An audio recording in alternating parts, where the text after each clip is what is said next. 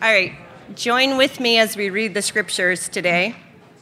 We're going to be looking at Galatians 6 6 through 10, which says, Let the one who is taught the word share all good things with the one who teaches. Don't be deceived. God isn't mocked. For whatever one sows, that he will also reap.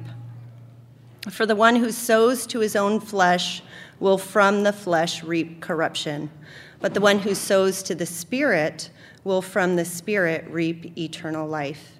And let us not grow weary in doing good, for in due season he, we will reap if we don't give up. So then, as we have the opportunity, let us do good to everyone, especially to those who are of the household of faith.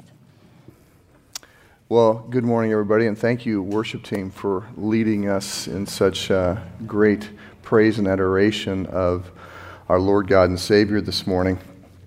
If you, uh, we're going to get right to work here. So, um, as Lawrence mentioned, uh, this is uh, the time we use to talk about a little bit about who we are and what we're doing, what our plans are for the coming year. We usually do this in March, but we're now doing it in December because of a number of things. Um, but you'll notice in the um, document, the 2018 vision and plan, we won't be going through this like we typically do. You can read that on your own as uh, individuals and households and, and house churches, and I'd encourage you to do that and talk about it. But you'll notice at the bottom that there's a statement, and this is, this is our kind of our vision statement for what we want to do and be. Contributing to the flourishing and renewal of the Twin Cities through gospel work, gospel community, and gospel expansion that multiplies our efforts throughout the world. You'll notice that it's different than the one on the front of the membership covenant. You know, um, somebody asked me a couple of weeks ago what's changed uh, from our membership covenant that we wrote up a number of years ago into the one that we presented uh, just recently, and it was just some typos and and uh, so this is the old vision and mission statement. So if you've noticed that they're different, um, we just forgot to change that at the front of the membership covenant, but it still really captures who we are and what we're doing, advancing the gospel of Jesus Christ throughout the Twin Cities and beyond by preaching the gospel, equipping households and leaders, and planting churches that engage the city in love and good deeds. So, whichever one you read and enjoy the most, they both work. Um, but if you see that, I, I really want to just kind of touch on a few points there. On the one in front of the, the 2018 vision and plan, the flourishing and renewal of the Twin Cities. Um, the kingdom of God is the, is the renewal of humanity. It is the work of Christ to bring life back to God's creation and to eliminate the source of evil and death and suffering and pain. And so our work here should lead to the, the flourishing of, of humanity and the expansion of the kingdom of God where we live. And we do that through um, the gospel the gospel in our lives, the gospel in our families, the gospel in our church community. Uh, and we, we keep expanding that.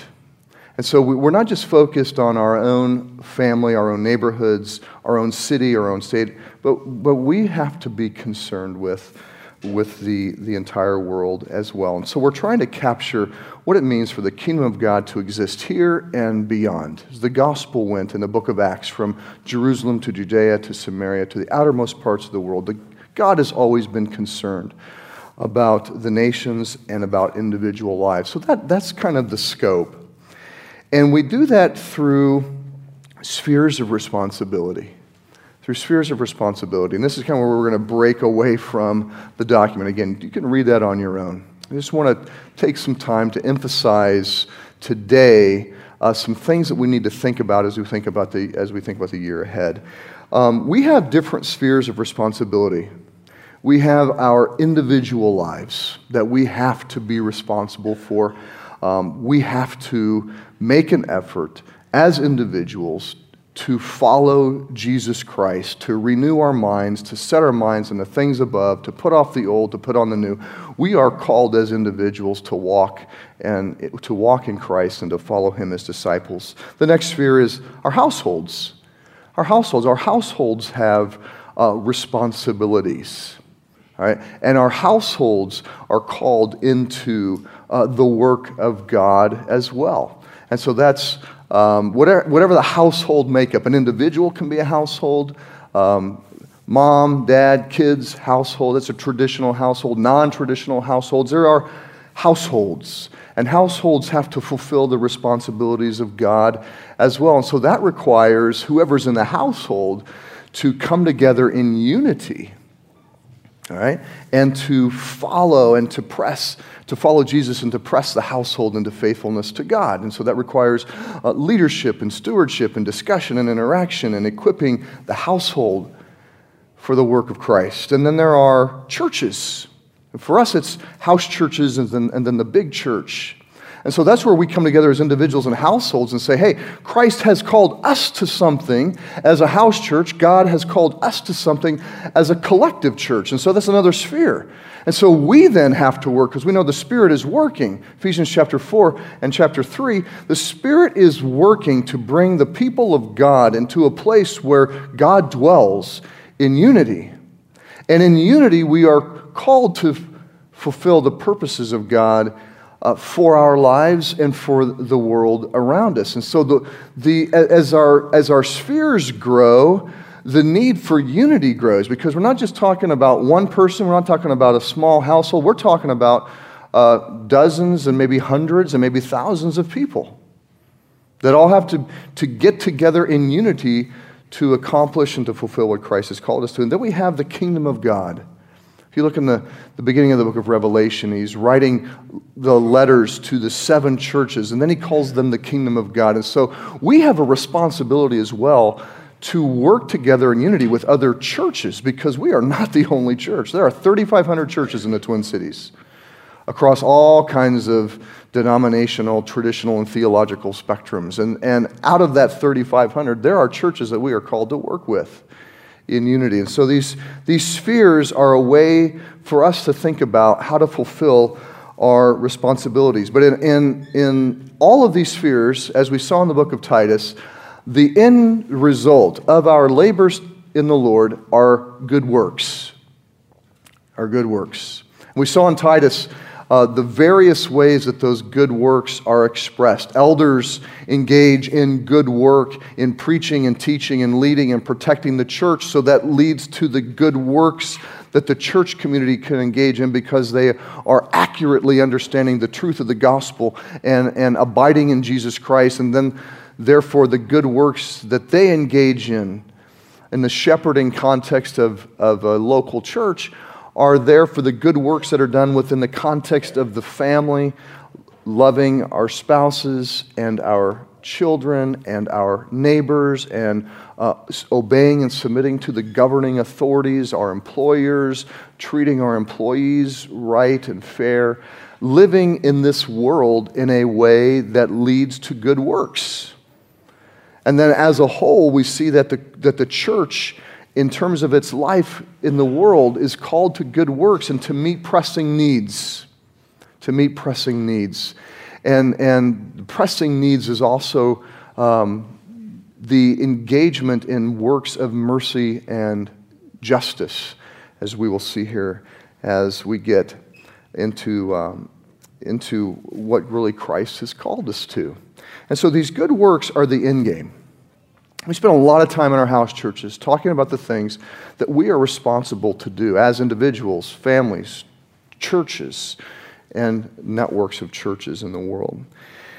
But I want to take some time today to address um, Jesus' call and the apostles' call um, to meet pressing needs and the call to the poor all right, the poor. And we're going to talk a little bit about what that means. If ever read uh, Galatians chapter 6, verses 6 through 10, and really the, the, the passage, the, the last verse or so, um, be sure to engage in doing good. Do good to everyone, especially to those who are of the household of faith. We have a responsibility to everyone. And that passage is beautiful. You will reap what you sow. If you sow to the flesh, meaning your own selfish desires, you're not going to experience eternal life. And as we've talked about, eternal life is not this, this thing. Uh, okay, okay, yes, I've believed in Jesus Christ. He saved me from my sin. I'm going to be in heaven and I'm not going to go to hell. Okay, that is an aspect of eternal life. But the, but the significant, another significant aspect of eternal life is the experience of the kingdom of God right here and now in our hearts and in our lives. And so when that passage says you will reap what you sow, if you reap to the flesh, you're going to reap the flesh, which means uh, discord and conflict and discontent and, and, and all kinds of evil things. But if you reap to the Spirit, you're going to reap eternal life. If you sow to the Spirit, you're going to reap eternal life, which means you're going to have an experience of the fullness of God in your heart and in your household and in your church and your network of churches. Christ said, I have come that you may have life and have it abundantly. That's eternal life, here and now. So when it says, if you continue to press forward in doing good, you will reap a reward. Persevere through the challenging times, and you will reap what you sow. You will reap eternal life. You will reap abundance. And so, um, as we look at our calling and engaging good deeds, we have to address this calling that Jesus has, that Jesus demonstrated, and the apostles teach um, that we have to recognize that we are called to, again, the poor. Now, Jesus also says, do not show favoritism to the poor or favoritism to the rich, okay? We've got to do good to everyone, all right? Do good to everyone, especially to those who are of the household of faith. Right? So there's a prioritization that it comes. Now, who are the poor? Who are the poor? And I'm going to be coming on a Proverbs. Proverbs just has hordes of understanding in regard to this issue. The Proverbs indicate that people are poor for two reasons. One, their wickedness. Now, on the conservative end of the spectrum, right, from a, I don't want to say conservative, from the right end politically. All right, I'll say that. Um, the, the poor are primarily poor because of wickedness. And they're kind of, uh, historically, have been blind to injustice. All right? And on the left end of things, historically, um, the poor are poor because of injustice and not because necessarily their wickedness. But we really have to see that the poor are poor because of wickedness, their own wickedness, and because of oppression and injustice. Um, oftentimes, the poor are refugees. Oftentimes, the poor are minorities. Oftentimes, the poor are victims. For whatever reason, their low position was taken advantage of by somebody in a higher position, uh, and they were exploited. They were exploited.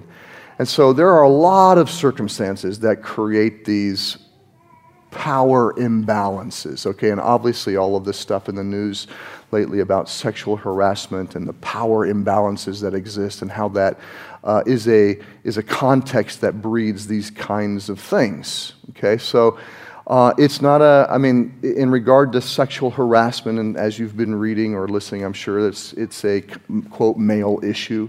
But the issue exists broadly when there are power imbalances and there are people who are using power imbalances to exploit those who are weaker. In our culture, this often then leads to crime, it leads to incarceration and a further worsening of the generational effects. Now, so when we look at the poor, there's wickedness and there's oppression and injustice. Okay, but impression, uh, oppression and injustice will lead to wickedness. And so you can't just look at a situation and say, oh, they're poor because of their wickedness. I don't have any responsibility to them. All right? We are called to help the poor. And we're called, here, let me, we're called to them for the, I'm going to read some Proverbs about why we're called. Wealth brings many new friends, but a poor man is deserted by his friend. All a poor man's brothers hate him how much more do his friends go far from him? He pursues them with words, but does not have them. The fallow ground of the poor would yield much food, but it is swept away through injustice. A rich man's wealth is his strong city, the poverty of the poor is their ruin. So, without getting into extreme detail on these, what you can see is basically the ignoring of the poor. The ignoring of people who are in places um, where poverty exists, where weakness exists. You can see if you're wealthy, you're going to have a lot of people around you. But if you're poor, your friends and your family won't even bother to hang out with you. A lot of discrimination occurs because of economic status. Okay? If you look at the history of, of, of just racism in the United States, racism uh, exists. It exists in every culture, it has throughout all time. Okay? But a lot of racism is motivated by economics.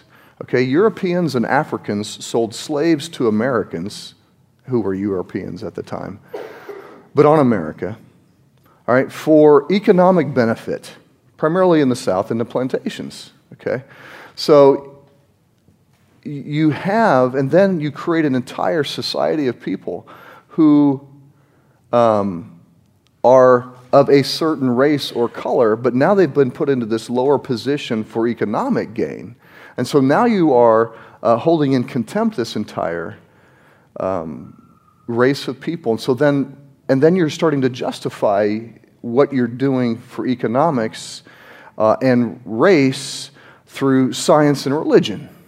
And so, if you look in the literature at that time, there's a lot of, of, of, of biblical and scientific backing of the economic and racial discrimination that was going on in the South. Anyway, I'm just saying these things are oftentimes connected.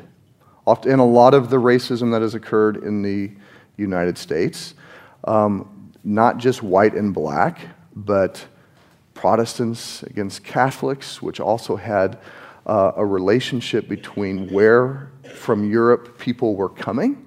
Okay, and there's the threat of, of new immigrants taking the jobs of people that are here. And so there is, again, economic fear and disparity that's also showing up in ethnicity and race. And so all, the, all these things are, are intermixed, but oftentimes, and you don't see a lot of writings in the Proverbs around discrimination that occurs because of race what you see in the Proverbs is discrimination and favoritism. You see this in the New Testament as well, that occurs because of economic status. Economic status. And so we are called to this need because the rest of the world will ignore them. And the only solution that's going to work from a long term and systemic perspective is the gospel, the Spirit, and the church. So if we are wanting to see the kingdom of God, which is oftentimes, oftentimes equated with prosperity, okay? Now I'm not, you guys know I'm not a prosperity gospel preacher. But the promises to Adam and Eve, to Abraham, Isaac, Jacob, David, the kingdom of Israel as a whole, was always coupled with I will make you a people, I will make you a name, I will make you a family, I will make you a nation, I will bring blessing and prosperity to you. In fact, you know, the, the, the scriptures are divided into the law, the prophets' writings, the Old Testament. Prosperity was promised as a function of God's good work to Israel. And at the beginning of the prophets in the book of Joshua, all right, he says, Follow the Lord, follow the law, and you will prosper. The beginning of the book of the writings, Psalms, chapter 1. Meditate on the law of God daily and every night, and you will prosper. The kingdom of God is prosperity. Okay, I'm not talking about the kingdom of God, it makes everybody rich. I'm not talking about that. I'm talking about the kingdom of God brings prosperity and blessing and wholeness and fullness to all people. if these are the people that our culture most ignores as a consequence of, of sin and its corruption on this earth, then the people of God have to be the ones that, as a result of their calling, okay, if we don't make intentional efforts, because one of the things you see in Proverbs 2 is that it has to be an intentional effort. Because we, again, if these people are not a part of our lives, in the normal flow of our things, okay, if we're not in the sphere of being poor, we're not going to see the needs. We're not going to address the needs. So we have to, as Christians, recognize that a lot of our world is being ignored for some reason or another that is oftentimes the consequence or what leads to economic um, troubles and poverty, which then leads to further. I mean, a rich man's wealth is his strong city. A rich man's wealth means he's going to become stronger and stronger and it's going to protect him, whereas the poverty of the poor eventually leads to their ruin. Eventually. So, the, so Christ has called us into a place of intervention. Of intervention. And joy and prosperity is the end result. Look at these proverbs. Whoever is generous to the poor lends to the Lord, and he will repay him for his deed. Okay? Now, it is so easy for us to say, yeah, when we get to heaven, there's going to be rewards. Proverbs is not talking about heaven. It doesn't talk about heaven. It is daily life in the here and now, Solomon's observations. Whoever has a bountiful eye will be blessed, for he shares his bread with the poor. He who is generous and sows generously reaps generously. Whoever gives to the poor will not want, but he who hides his eyes will get many a curse. So, we're called to this. It's an aspect of what we do as, as Christians, as individuals, households, churches, networks of churches. And we have to keep this comprehensive perspective. We always have to be thinking about ourselves as individuals and the time and the resource and the energy it takes for us to walk with the Lord. I was talking to somebody this week and just kind of going back over his years and his noted times where he had very focused and devoted uh, attention to his walk with the Lord. And, and he can see that and he can see his seasons and how well he was doing. And he said, You know, when I, when I made a conscious effort to dedicate energy to knowing God and to meditating on his word, I was prospering. And when I didn't, I didn't prosper. So we have, as individuals, we have a responsibility. But if we love Jesus, we have to love his disciples. So that takes us into our families. Okay, it takes a lot of energy to be a spouse, to have children, to take care of extended family, parents, and brothers and sisters, and all of that. A lot of energy.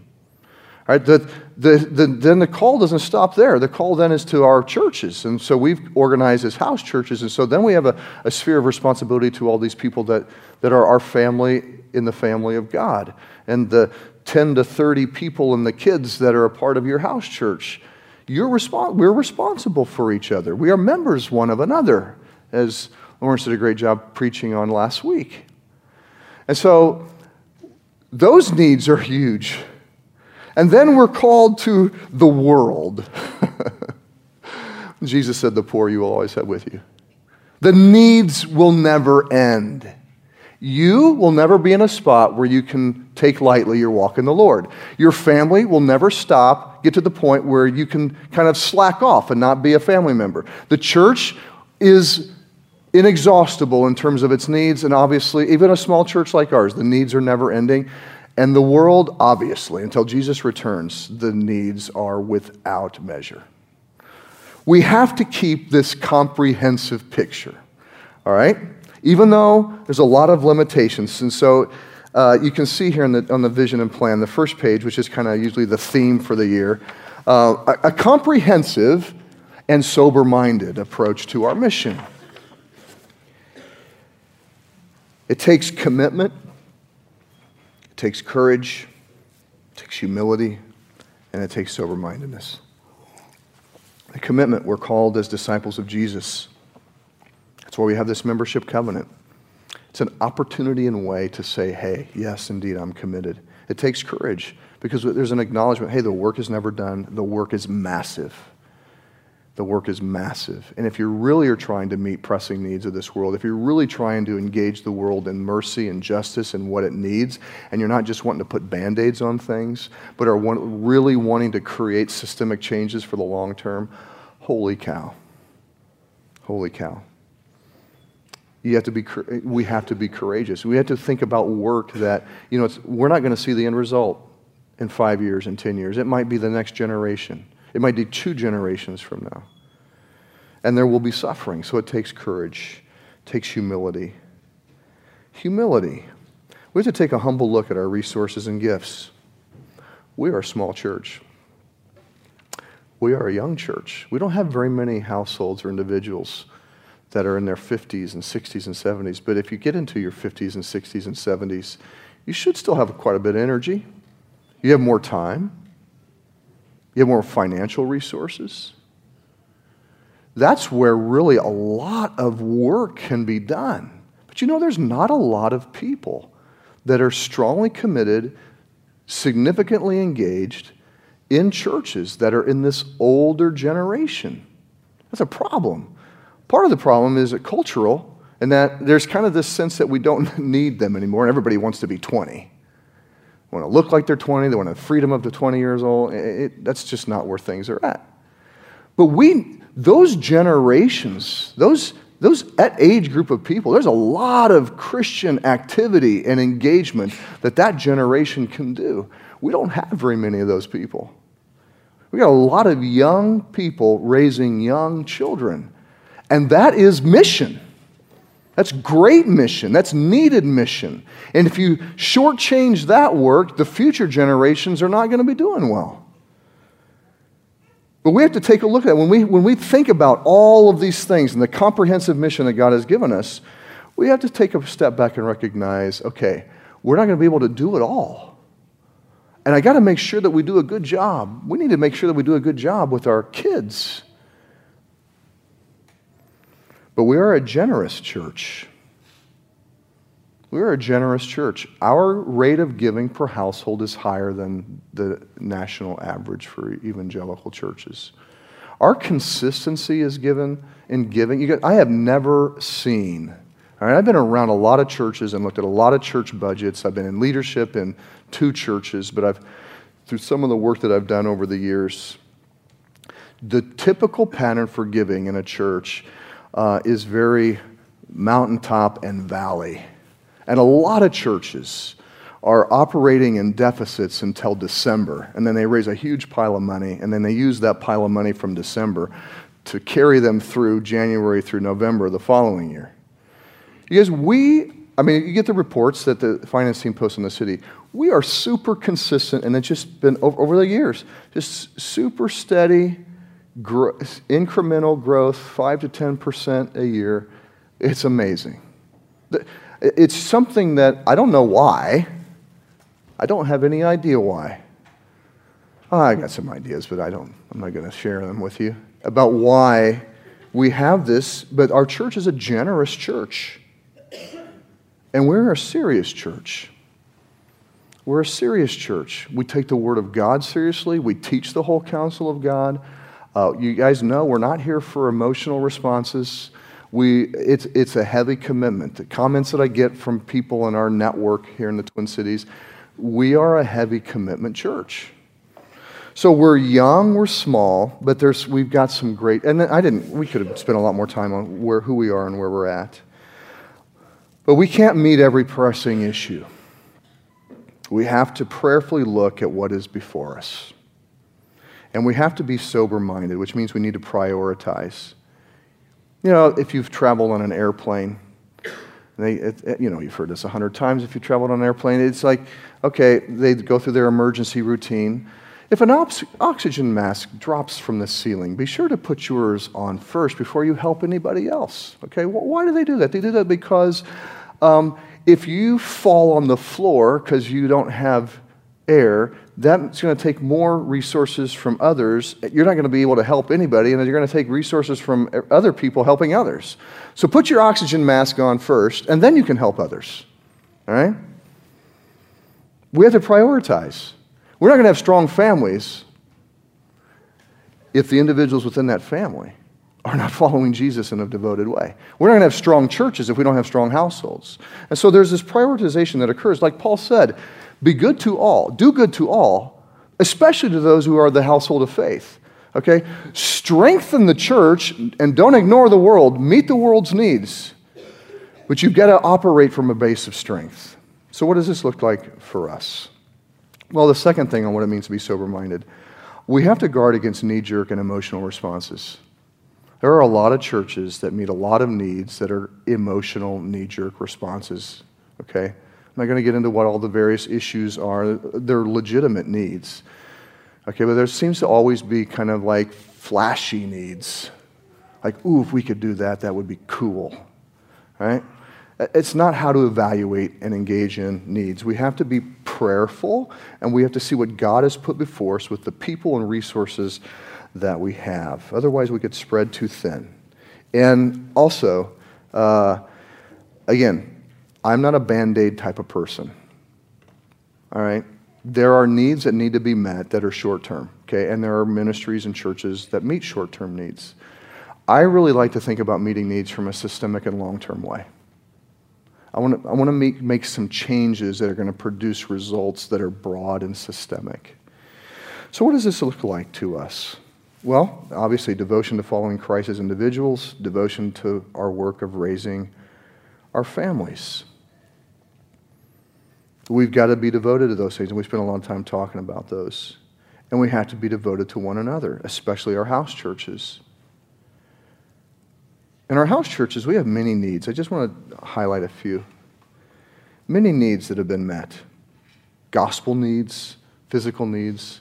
I, I'm sure there's not a house church present out of the, the 12 that we have. You can see them listed in the document where rent and food and utilities are addressed in house churches. Our house churches have always done it. 10 years, we've always had needs, and all the various iterations of house churches that we've had. Those are physical needs that come up. Sometimes there's non essential needs Christmas presents. Maybe there's an individual or, or a household in our house church, and for whatever reason, wickedness, all right, or oppression and injustice, but there's a need.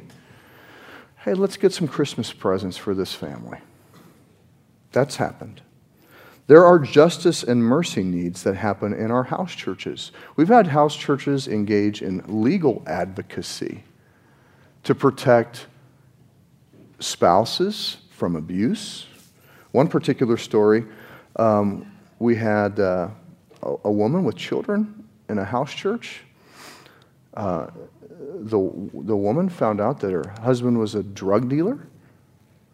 This is after they had moved out of state. So the house church paid for moving expenses, paid for several months' rent, confronted the husband, provided protection Lots of time, lots of energy, lots of money. We have a house church right now that's uh, providing expense, travel expenses for an individual and a family who's not in our church, but the other, the part of the family is. Um, but this individual was kidnapped at a young age and essentially sold and decades later discovered his family. After decades. All right?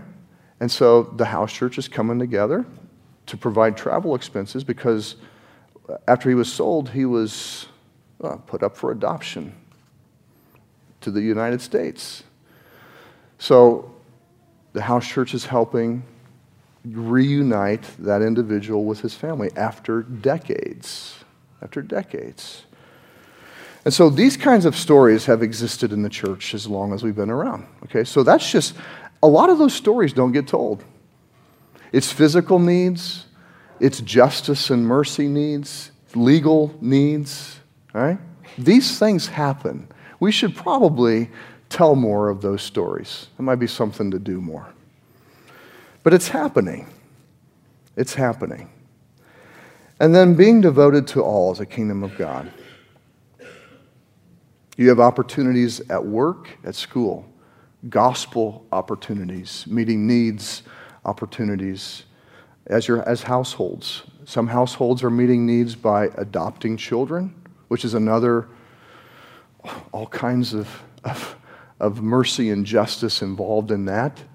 Um, helping the poor, fostering children, neighbors that have needs. A lot of you as individuals and households are, are meeting needs that, again, the rest of the church doesn't even know about. And, and it's ways that the whole church isn't maybe getting behind you on, but it's something that you as an individual or as a household are, are sensing a strong call from Jesus Christ to do. But as a church, we've had two things that really have emerged Twin Cities Ministries. Um, again, this is something we didn't just like, hey, pick something, pick a social cause and get involved in it.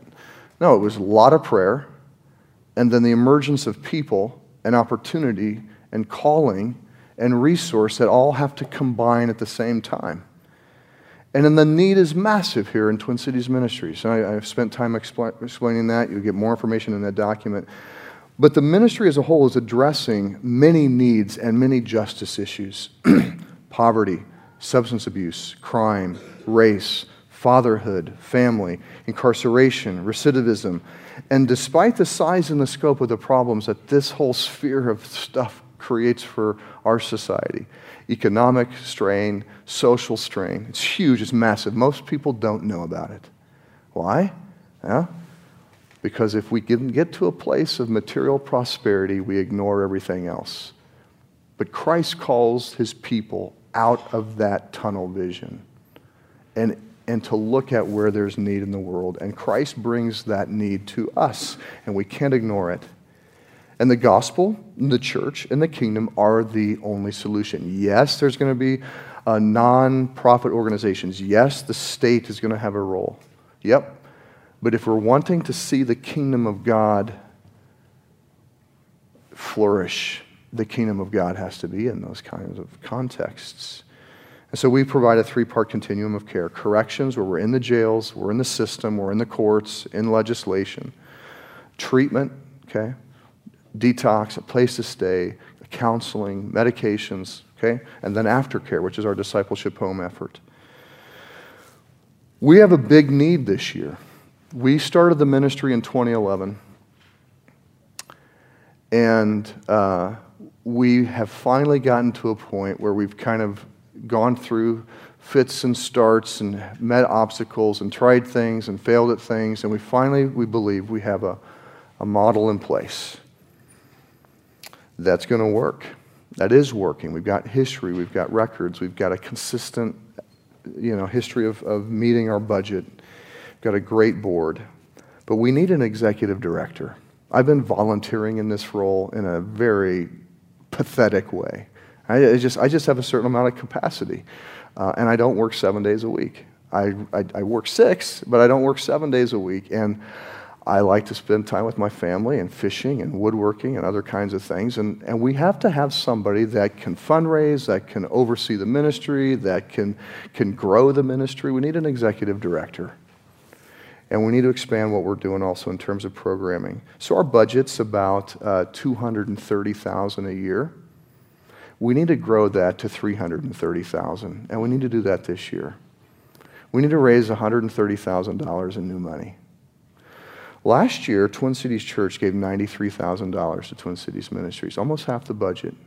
We haven't opened this up broadly. We've made some, you know, we've done some things and people have met the need. But $93,000, that is not, that's zero that is from our general budget. Our general budget's right around 300 grand a year. So, in addition to our general budget of paying your pastors and staff and all of the things that we need money for here as a church, which Galatians 6 is speaking to, Galatians 6 is about supporting your pastors. So, we do that. But on top of that, we throw $93,000 at Twin Cities Ministries. We need to take that. My goal for this year, I'd love us to get to about 160,000. I, I want us as a church to do half of what the need is. We're working with New Life Church of Woodbury. We're getting other church partnerships, which is Kingdom of God network stuff. But we really need to take this to the next level. It is a, it is a unique ministry, it's a unique opportunity. We are in these three spheres, and that's the call. That's the call. The other thing we're doing is the effort in Mozambique, okay? Again, a situation where we're dealing with uh, effects of colonialism. Uh, there is poverty, there's discrimination, there are education issues, there's, there's job creation, and all, all kinds of social issues. It's not, just, it's not just gospel advancement and strengthening churches, it is a lot of kingdom of God stuff. Um, the need for that annually is $20,000 a year. And we also gave $20,000 a year to that last year. So there's no growth there. It's just those are the, that's the need before us. The needs are all around us. The gospel needs to expand. Churches need to be started. Churches need to be strengthened. That's what we're doing here. That's what we're doing in Mozambique. That's what we're doing in Portugal. That's a connected project. We'll always have the poor with us. The calling is large. And Jesus calls us to enjoy what we have. 1 Timothy 6 Those who are rich in this world, tell them, teach them to enjoy what they have and to share with those who are in need. So we have to enjoy. It's not all work. If we don't enjoy and celebrate, then, it's, then we're not experiencing the kingdom of God. There are reasons why there are so many feasts in the Old Testament. The need is always there, challenges are always there, but we have to take some time to say, Praise God for who He is and how He has blessed us and given us things to enjoy. God is moving, Christ is shepherding, the Holy Spirit is moving in the world. So, it's a big vision. Lots of things. Lots of things.